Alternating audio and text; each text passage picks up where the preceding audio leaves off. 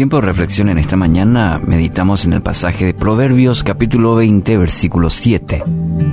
Camina en su integridad el justo. Sus hijos son dichosos después de él. Todos queremos progresar en la vida. Ahora, ¿estamos dispuestos a pagar el precio de hacer lo correcto?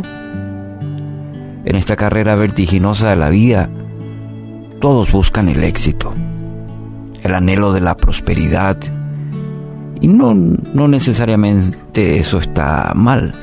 El problema es a qué costo. Y ahí entra en escena la integridad. Mirando un poco en el diccionario, lo define como la capacidad de las personas por la cual su conducta es coherente con su pensamiento y su decir. Una persona íntegra guarda todas sus partes enteras, lo que piensa, lo que dice y lo que hace. Guardan un mismo sentido y dirección. La integridad es el cimiento sobre la cual se, se construye todo el éxito.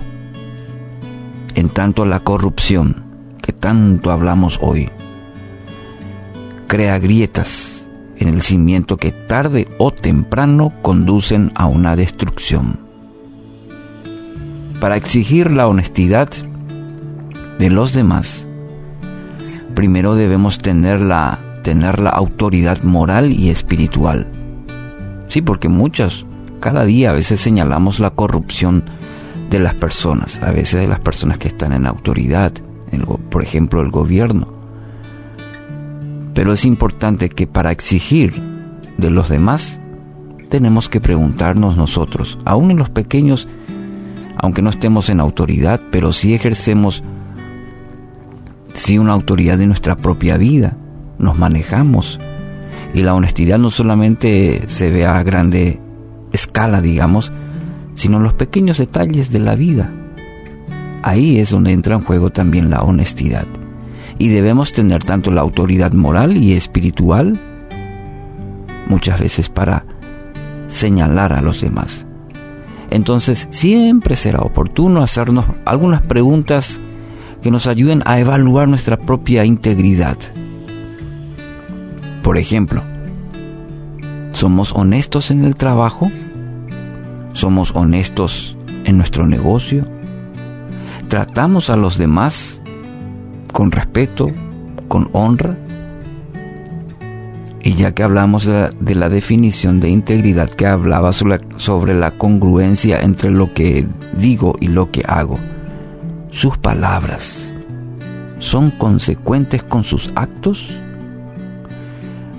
Amigos, la persona íntegra no engaña, no habla con doble sentido, siempre dice la verdad, no importa la circunstancia que enfrente. Proverbios, por eso Proverbios 19.1 afirma, es mejor ser pobre y honesto que deshonesto y necio.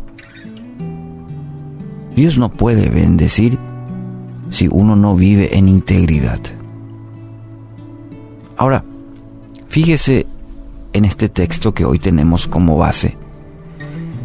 Un aspecto muy importante que añade este versículo dice, sus hijos serán dichosos.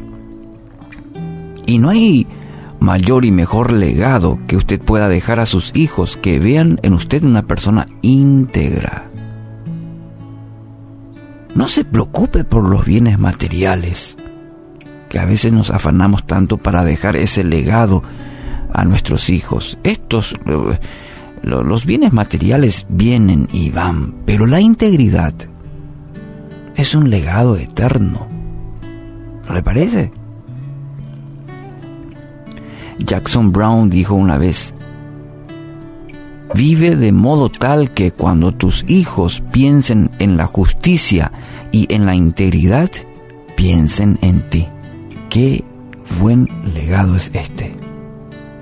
Cuando se hable de justicia, cuando se hable de integridad, nuestros hijos no tengan que estar pensando y buscando, incluso a veces no encontrando una persona que haya demostrado estos aspectos muy importantes en la vida de uno, que es la integridad y que es la justicia. Sus hijos, ¿qué piensan de usted en cuanto a estos aspectos, en cuanto a la integridad y la justicia. ¿Se, habrá preguntado alguna vez? ¿Se ha preguntado cómo sus hijos lo ven a usted en cuanto a la integridad y la justicia? Hoy decida ser responsable de sus acciones y decisiones. Sea una persona de excelencia, tanto en lo secreto como en público. Le aseguro que esto abrirá puertas de bendición para usted y tenga muy en cuenta también que lo va a hacer para su generación.